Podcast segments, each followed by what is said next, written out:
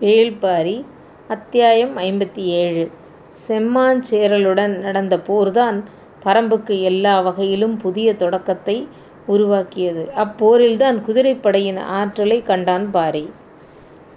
ஏறக்குறைய சேரனின் குதிரைப்படையிலிருந்து மூன்றில் இரு பங்கு குதிரைகளை வெற்றிகரமாகக் கைப்பற்றினான். குதிரைகளைப் பற்றித் தெரிந்து கொள்வதும் பயில்வதும் பயிற்றுவிப்பதுமான புதிய பணிகள் தொடங்கியது.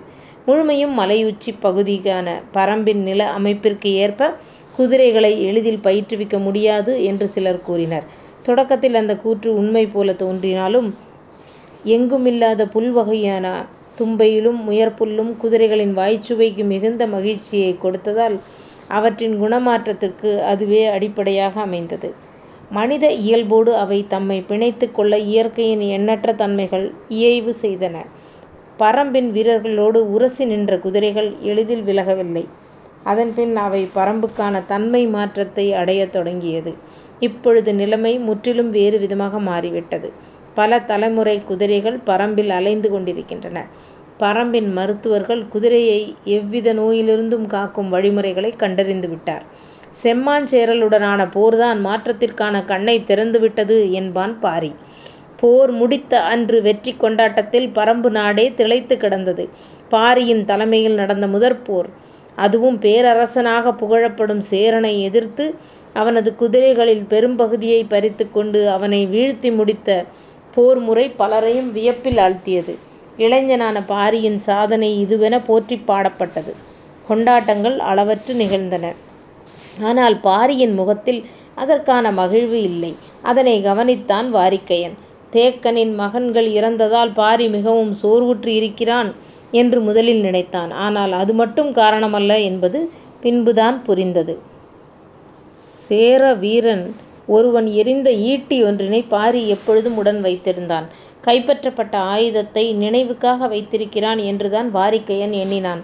ஆனாலும் பாரியை இளைஞனாக மட்டுமே நினைத்துவிட முடியாது.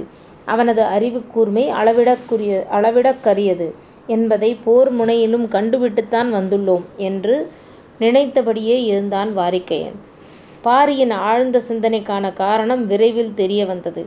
பரம்பின் கொல்லர்களை அழைத்து தன்னிடமிருந்த அம்பினைப் போன்றே நீண்ட ஆயுதத்தைக் காண்பித்தான். அவர்கள் வாங்கிப் பார்த்தனர். இரளைமான் கொம்பினைப் போன்று முறுகிய வடிவுடைய ஆயுதம் அது. கொல்லர்கள் நீண்ட நேரம் பார்த்தபடி இருந்தனர். நாம் இரும்பினை வைத்துத்தான் ஈட்டியையும் வேல்முனையையும் உருவாக்குகிறோம். ஆனால் அவற்றை திருகி முறுக்க முடிவதில்லை. நமது ஆயுதங்கள் ஒரே நேர்க்கோடாக மட்டுமே நீண்டிருக்கின்றன.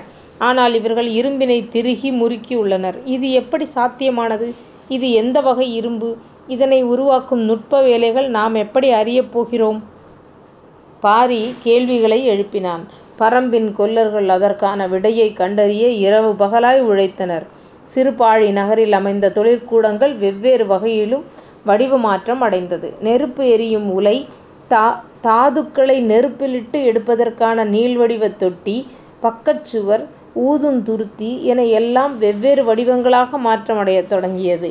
இரும்பை உருவாக்கத் தேவைப்படும் தாதுக் களிமண் கட்டிகள் ஒரே இடத்திலிருந்துதான் எடுக்கப்பட்டு வந்தன. ஆனால் அவை மூன்று இடத்தில் இருப்பதை அறிந்து மூன்றையும் எடுத்து வந்தனர். மூன்றின் தன்மையும் நிறமும் வெவ்வேறு வகையாக இருந்ததால் மூன்றையும் மூன்று விதமாக உலையிலிட்டு வடிக்கும் வேலையைச் செய்தனர். பரம்பின் பேராற்றல் நெருப்பினை ஆளும் அதன் சக்தி, நெருப்பினும் அளவையும் சுடரின் உள்ளிருக்கத்தையும் அவர்களால் கட்டுப்படுத்தவும் தீர்மானிக்கவும் முடிந்தது. அது இரும்பின் மாற்றம் எந்த அளவில் என்னவாகப் போகிறது என்பதைத் துல்லியமாக அறியவும் அதன் அளவினைப் பேணவும் ஏதுவாக இருந்தது. உள்ளூற்றிய உலோகம் வெப்பமாகிச் செந்நிறமடையும் பருவத்தைக் குறிக்க செவ்வெப்பம் எனவும் தவிட்டு நிறப் புள்ளிகளோடு உலோகம் ஒளிர் செந்நிறத்தை அடைய தேவையான வெப்பத்தைக் கருஞ்செந்நிற வெப்பம் என்றும் தவிட்டு நிறம் மாறி முற்றாக வெண்மையடைய வெண்ணிற வெப்பம் என்றும் பெயரிட்டனர். வெண்ணிற வெப்பத்தைத் தாண்டி மேலும் வெப்பமாக்கும்போது அது உருகும் தன்மையுடையதாகிறது என்பதையும் கணித்தனர். இவ்வெப்பத்தை உருவாக்க ஊதுந்துருத்தியில் காற்றினை எந்த அளவிற்கு எவ்வளவு காலம் செலுத்துவது என்பதையும் அவர்கள் துல்லியப்படுத்தினர்.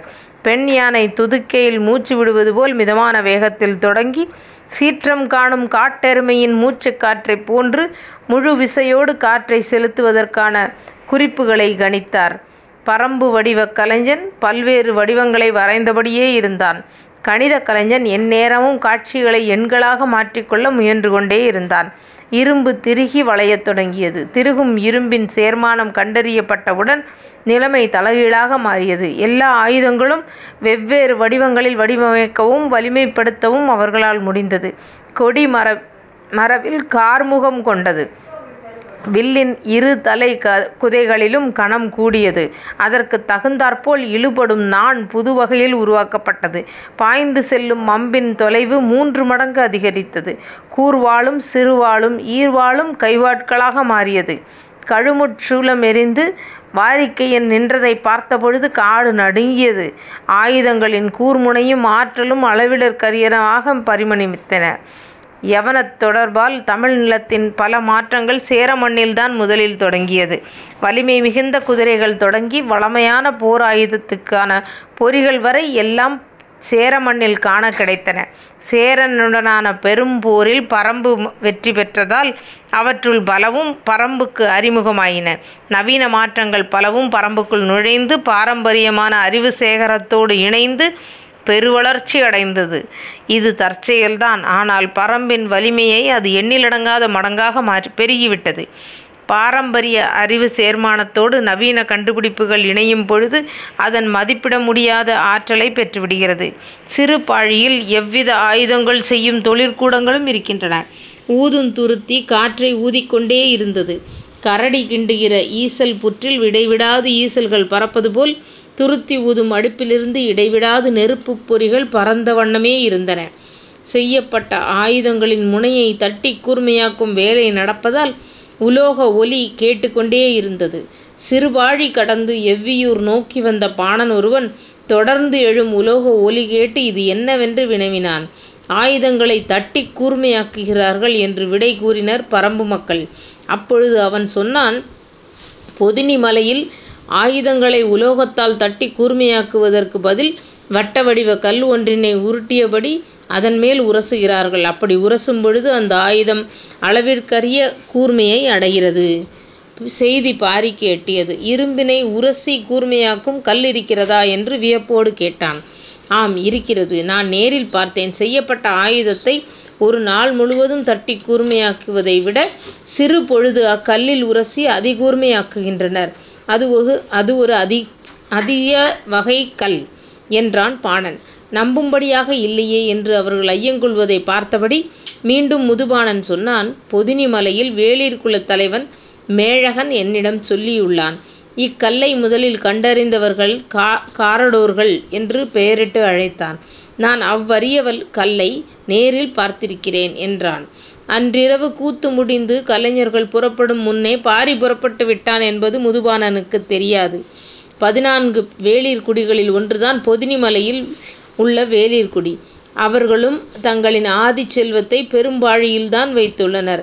அதனைக் காக்கும் பணியை பறம்பு மக்கள்தான் பார்த்துக் கொள்கின்றனர். ஆனால் தலைமுறைக்கு ஒருமுறையோ இருமுறையோதான் ஆட்கள் முகம் பார்க்கும் வாய்ப்பு கிடைக்கிறது. பாரி மிகவும் இளையவனானதால் பொதினி மக்களை அவன் பார்த்ததில்லை. ஆனால் அவர்களைப் பற்றித் தந்தை சொல்லிக் கேட்டிருக்கிறான். பறம்பின் மூத்த வீரனான வாரிக்கையனும் கூழையனும் சில வீரர்களும் கொல்லர்களும் சிலரும் மொத்தம் பத்துப்பேர் உடன் வர பொதினி மலை நோக்கிப் புறப்பட்டான். பாரி பறம்பு நாட்டுக்குப் பொதினி மலையில் நீண்ட தொலைவு இடைவெளி இருந்தது. பயணம் முடிந்து திரும்பச் சில மாத காலம் ஆகலாம் என்று சொல்லித்தான் சென்றனர். தென் திசை நோக்கிப் பயணம் தொடங்கியது. பயணம் எப்பொழுது கற்றுக் கொடுத்துக் கொண்டே இருக்கும். அதுவும் அடர் காட்டுப் பயணத்தில் இருக்கும் வியப்பு எண்ணிலடங்காதவை. பெருங்காட்டிற்குள் நிலவும் பேரமைதி எந்தக் கணத்திலும் விழிப்பைக் கோரக்கூடியது அவர்கள் இரவு பகலாக நடந்தனர். உறங்கும் பொழுதும் புலன்கள் விழித்திருந்தன. வாரிக்கையன்தான் பொதினிக்கான வழியமைப்பைச் சொன்னான். எண் முகடு கடந்தால் கீரிச் சொளவு வரும். அதிலிருந்து நிலையருவிகள் நான்கைக் கடந்தால் சிறுநாவல் காடிருக்கும். அங்கிருந்து கூப்பிடும் தொலைவில்தான் ஓரிலைத் தாமரை தெப்பம் உண்டு. தெப்பக் கரையில் நின்று பார்த்தால் ஓடும் ஆறு தெரியும். ஆற்றங்கரையில் கீழ்நோக்கி நடக்கப் பொதினியை அடைவோம் என்றான். முன்னோர்கள் சொல்லி வைத்துள்ள வழி இது. நாட்கணக்கில் நடந்து எண்முகடு கடந்து கீரிச் சொளவுக்கு வந்து சேர்ந்தனர். அப்பெரும் சொளவு நிறைய கீரிகளே இருந்தன. மண்ணெங்கும் கீரிப் புழுக்கைகள் கால் வைக்க முடியாதபடி கிடந்தன. அவற்றைக் கடந்து நிலையருவியை அடைந்தனர். மலையெங்கும் ஆங்காங்கே அருவிகள் கொட்டிக் கொண்டிருந்தன. கோடைமலை என்று அழைக்கப்படும் அம்மலைத் தொடரின் நான்காம் அருவினைக் கடந்து சிறு நாவல் காட்டினை அடைந்தனர். அழகிய நாவல் பழங்கள் எங்கும் உதிர்ந்து கிடந்தன. ஆனால் ஒவ்வொரு பழத்திலும் இரு பக்கங்களிலும் சிறகுகளைப் போல இலைகள் ஒட்டியிருந்தது. பாரி இவ்வகை நாவல்களைப் பார்த்ததே இல்லை. நாவலின் சிறகுகளை விரித்துப் பார்த்தான். உதிரப் போகும் சருகுகளைப் போல் இருந்தது. ஆனால் உதிரவில்லை. வாரிக்கையன் சொன்னான் பழங்கள் மரத்தில் இருக்கும் வரை விரிந்த சிறகுகளைப் போல் இவ்விரண்டு இலைகளும் பழத்தை ஒட்டி விரிந்திருக்கின்றன. உதிரும் பொழுது கீழே விழுந்து பழம் தெறித்துவிடாமலிருக்க இயற்கை செய்த ஏற்பாடிது. விரிந்த சிறகுகளோடுதான் பழம் மேலிருந்து உதிரும். காற்றில் மிதந்தபடிதான் அது மண்ணை வந்து சேரும். அந்தப் பழம் அடிபடாது. அதன் பிறகுதான் இவைகள் காயத் தொடங்குகின்றன. ஆனால் ஒருபொழுதும் இவ்விலைகள் பழத்தை விட்டு உதிராது. பாரி வியப்போடு அதனைப் பார்த்தான். வாரிக்கையன் சொன்னான் காற்றடி காலத்தில் இப்பழ மரத்திலிருந்து உதிரும்போது நேராகக் கீழே விழாமல் நீண்ட தொலைவு காற்றோடு போகிறது. இதன் இலை அமைப்பை எளிதில் தரையிறங்க விடாது. காண்போர் இதனைப் பறக்கும் பழம் என்றும் சொல்வர். பாரி வியப்பு குறையாமல் கேட்டுக் கொண்டிருந்த பொழுது கூழையன் சொன்னான் என் கிழவன் இந்தப் பழத்தைப் பற்றி ஒரு கதை சொன்னான். இது பெண் பழம் என்றும் இறகு கொண்டு மூடி தன்னை எப்பொழுதும் பாதுகாத்துக் கொள்ளும் என்றும் பெரும்பாலான பழங்கள் இரவில்தான் உதிரும் என்றும். முழு நிலா இரவில் காற்றில் படங் பறக்கத் தொடங்கும் இப்பழங்கள் பொதினியின் குலமகளை எந்நேரம் மொய்த்துக் கிடக்கின்றன. நம்பும்படியாகவா இது இருக்கிறது? என்ற கேள்வி எல்லார் மனதிலும் உதித்தபடிதான் இருந்தது. சிறகு முளைக்கத் தொடங்கும் சிறு குருவிபோல் உதிர்ந்து கிடக்கும் சிறு நாவலின் அழகை நீண்ட நேரம் பார்த்து மகிழ்ந்தான் பாரி. அவர்கள் தொடர்ந்து நடந்தனர். வாரிக்கையன் சொன்னான் பொதினியில்தான் மிக அதிக மருத்துவ குடிகள் இருக்கின்றன. எண்ணற்ற தாவரங்களையும் தாதுக்களையும் அறிந்து அவர்கள் அதை மருந்தாக மாற்றியுள்ளனர். அனைவரும் அதனை வழிமொழிந்தனர். வேளிர் கூட்டத்தில் மருத்துவ அறிவின் உச்சத்தைக் கண்டோர் பொதினிவாழ் வேளிர்களே என்று முன்னோர் சொல்லிக் கேட்டதாகக் கூழையன் சொன்னான். பேசியபடியே ஓரிலைத் தாமரைத் தெப்பத்தைக் கடந்து ஆற்றின் ஓரம் இறங்கத் தொடங்கினர். கீழே இருந்த சிறு குன்றில் குடில்கள் இருப்பது தெரிந்தது. இரவு இங்கே படுத்துறங்கி காலையில் எழுந்து அக்குன்று நோக்கி நடப்போம் என்று முடிவு செய்தனர். உறங்கும் இரவுகளில் கனவுகளை நிறுத்தும் வல்லமையை மனிதன் ஒருபொழுதும் பெற்றுவிட முடியாது. பழங்கள் பறப்பது நம்பும்படியாகவா இருக்கிறது? எனக் கேட்ட பாரியின் கனவில் பழங்கள் பறந்து கொண்டிருந்தன. அவை பொதினியின் குலமகளை அடையுமா என்று அவன் எண்ணிக் கொண்டிருந்த பொழுது காலடி ஓசை கேட்டபடி இருந்தது. யாரோ நம்மைச் சுற்றி நின்று கொண்டிருக்கின்றனர் என்பதைப் பாரி உணர்ந்தான். ஆனாலும் அசைவின்றிப் படுத்திருந்தான். பொழுது விடியும் பொழுது பொதினி வீரர்கள் ஆயுதங்களோடு சூழ்ந்திருந்தனர். எழுந்து உட்கார்ந்தான் பாரி. சற்று முன் எழுந்து வாரிக்கையன் அவர்களோடு பேசிக் கொண்டிருந்தான். பாரி கேட்டான் நள்ளிரவே வந்துவிட்டீர்களே ஏன் அமைதி கொண்டு நின்றீர்கள்? கடம்ப மரத்தின் அடிவாரத்தில் வேலூன்றி படுத்திருப்பவர்களை நாங்கள் தாக்க முடியாதே. காப்பதுதானே எங்கள் கடமை என்றான் வந்துள்ள வீரன். கடம்ப மரம் முருகனின் உறைவிடம். அம்மரத்தின் அடிவாரத்தில் படுத்துறங்குபவர்கள் யாராக இருந்தாலும் அவர்களைக் காப்பது வேளிர்களின் கடமை. பரம்பின் மக்கள் அங்கே படுத்துறங்கியதும் பொதினி வீரர்கள் அவர்களைக் காத்து நின்றதும் வேளிர் குல காலாகாலத்துப் பழக்கம். வந்துள்ளது யாரென விசாரித்துவிட்டுப் பொதினித் தலைவன் மேழகனுக்குச் செய்தி சொல்ல வீரர்கள் ஓடினர். வேள்பாரி வந்துள்ளான் என்ற செய்தி சொல்லப்பட்டது. செம்மாஞ்சேரலுடனான போர் பாரியின் பெயரை நிலமெங்கும் கொண்டு போய் சேர்த்துவிட்டது. பொதினித் தலைவன் மேழகன் பாதிரி பாரியை எதிர்கொண்டு வரவேற்க மலையேறி வந்தான். பொதினி மலைத் தலைவனுக்குக் கொடுப்பதற்காகப் பரம்பின் ஆதிக் கல்லான கல்லினை மூங்கிற் குடுவை நிறைய எடுத்து வந்திருந்தனர். எதிர்வந்த மேழகனோ பொதினியின் பூர்வக் கல்லான ஐஞ்சுவைக் கல்லினைக் கொடுத்து வரவேற்றான். நான் நினைத்ததை விட இளைஞனாகவும் மாவீரனுக்குரிய உடல் தகுதியோடும் பாரி இருக்கிறான் என்று மேழகன் சூடிய சூட்டியபடி இருந்தான். வரவேற்பும் விருந்துமாகப் பின்வந்த நாட்கள் கழிந்தன. செங்கற் சேவல் அடித்து மேழகன் தொடர்ந்து விருந்து வைத்தான். விருந்தின் சுவையில் மகிழ்ந்த பாரி மூன்றாம் நாள்தான் தான் வந்த நோக்கத்தைத் தெரிவித்தான். மேழகன் சற்றே வியந்தான். இந்தச் செய்தி அதற்குள் அங்கு எப்படிப் போனது என்று சிந்தித்தபடி சொன்னான் இரும்பினைக் கூராக்கும் அக்கல்லுக்குச் சாணக்கல் என்று பெயரிட்டுள்ளோம். அதனை எப்படி வெட்டி எடுத்து உருளையாகச் செய்து முடிக்கிறோம் என்பதை உங்களை அழைத்துச் சென்று காண்பிக்கிறேன் என்றான். காண்பித்தால் மட்டும் போதாது எங்களுக்கு அதை நீங்கள் கொடுத்துதவ வேண்டும் என்றான் வாரிக்கையன். மேழகன் சொன்னான் எம் குலம் கண்டறியும் எதனையும் பயன்படுத்திக் குறை தீர்ப்போம். பயன்பாட்டுக்கு கொடுத்தனுப்பும் வழக்கம் இல்லை. ஆனாலும் வேளிர் குலத்தோடு ஒரு மாற்றைச் செய்யலாம் என்று என் இருப்பது முன்னோர்களின் வாக்கு. எனவே நீங்கள் கேட்கும் ஒன்றினை என்னால் தரமுடியும் என்றான். மேழகன் சொல் கேட்டு எல்லோரும் மகிழ்ந்தனர். சாணக்கல்லினைப் பெற்றுச் செல்ல இருந்த தடை அகன்றது. மறுநாள் சாணக்கல் இருக்கும் இடத்துக்குச் சென்றனர். அதனை எடுத்து அரக்கு கலந்து ஒரு உருளையாக மாற்றிக் காய வைத்தனர். நன்றாகக் காய ஒரு வாரம் ஆகும் என்றார். காத்திருந்து பெற்றுச் செல்கிறோம் எனப் பொறுத்திருந்தனர். நாள்தோறும் பொதினி மலையில் மருத்துவர்களின் செயல்களையும் தொழில் கலைஞர்களின் செயல்களையும் அவர்கள் கூர்ந்து கவனித்து வந்தனர். ஆனால் பாரி வேறொன்றை கவனித்தபடி இருந்தான். வந்த அன்று மேழகன் மகள் ஆதினியைப் பார்த்துவிட்டான். ஆனால் பாரியின் கவனம் முழுவதும் சாணக்கல்லின் மீதே இருந்ததால் வேறு பக்கம் திசை திரும்பவில்லை. பலமுறை ஆதினியின் கண்கள் பாரியை கடந்து போக முடியாமல் தவித்ததை மற்றவர்கள் பார்த்தனர். சாணக்கல்லினை தருவதாக மேழகன் சொன்ன பின்னர்தான் பாரிக்கு வேறு சிந்தனையின் பக்கம் எண்ணங்கள் போகத் தொடங்கியது. ஆனால் அதன்பின் ஆதினி பாரியின் பக்கம் திரும்பிக்கூடப் பார்க்கவில்லை. ஏன் இந்த மாற்றம் என்று அவர்கள் தோழிகளுக்கு விளங்காததைப் போல பாரிக்கும் விளங்கவில்லை. சற்றே குழப்பத்திலிருந்தான் பாரி. அவள் தன்னைத் தவிர்க்கத் தொடங்கிய பிறகுதான் அவளைப் பார்த்தாக வேண்டும் என்ற வேட்கை அதிகரிக்கத் தொடங்கியது. ஆதினியோ அவள் கண்ணிற் படாமல் கடந்து கொண்டிருந்தாள். அவள் தவிர்க்கும் கணமெல்லாம் தவிப்பு மேலெழுந்தபடி இருந்தது. பாரியைத் தவிர மற்ற அனைவரும் பக்கத்திலிருந்த மருத்துவக் குடியிருப்புக்குப் போயிருந்தனர். வாரிக்கையனும் கூழையனும் ஆளுக்கொரு பக்கமாகப் போய்ப் பார்த்து வருவோம் என்று சொல்லி இரு கூறாகப் பிரிந்து சென்றனர். கூழையன் போன திசையில் எரியும் நெருப்பின்மேல் சிரட்டையை வைத்து அதில் நீரூற்றி மருந்து காய்ச்சிக் கொண்டிருந்தனர் மருத்துவர். அதனைப் பார்த்த கூழையனுக்கும் மற்றவர்களுக்கும் வியப்பாக இருந்தது. நெருப்பில் சிரட்டை எப்படி எரியாமல் இருக்கிறது? நீர் எப்படிக் கொதிக்கிறது? என்று கேட்டனர். அம்மருத்துவர் சொன்னார் பிரண்டையின் மேல் சிரட்டையை நன்றாய் தேய்த்து காய வைக்க வேண்டும். பின்னர் சிரட்டையை பக்குவமான சிறு நெருப்பில் வைத்தால் சிரட்டை எரியாது. உள்ளே இருக்கும் நீர்தான் கொதிக்கும் என்றார். பிரண்டை நெருப்பை கடத்தும் ஆற்றலோடு இருப்பதை அம்மருத்துவன் எளிய முறையில் சொல்வதை வாய் கேட்டுக்கொண்டிருந்தனர் கூழையன் கூட்டத்தினர். வாரிக்கையனோடு போனவர்கள் அவ்வூர் முழுவதும் சுற்றி வந்து ஒரு குடிலில் உட்கார்ந்தனர். தாகமாக இருந்ததால் குடிக்க நீர் கேட்டான் ஒருவன். உள்ளிருந்து பெரியம்மா ஒருத்தி சிறிது பொறப்பா எலிக்கு தீனி வைத்துவிட்டு வருகிறேன் என்று சொல்லி உள்ளே போனாள். இவள் உட்கார்ந்திருந்த இடத்தின் ஓரம் பெரும் பூனை ஒன்று நின்று கொண்டிருந்தது. பூனை இருக்கும் இடத்தில் எப்படி எலிக்கு தீனி போடுவாள் என்று குழம்பிக் கொண்டிருக்கையில் கை நிறைய பயறுகளை எடுத்து வந்து வாசலோரம் தூவிவிட்டாள்.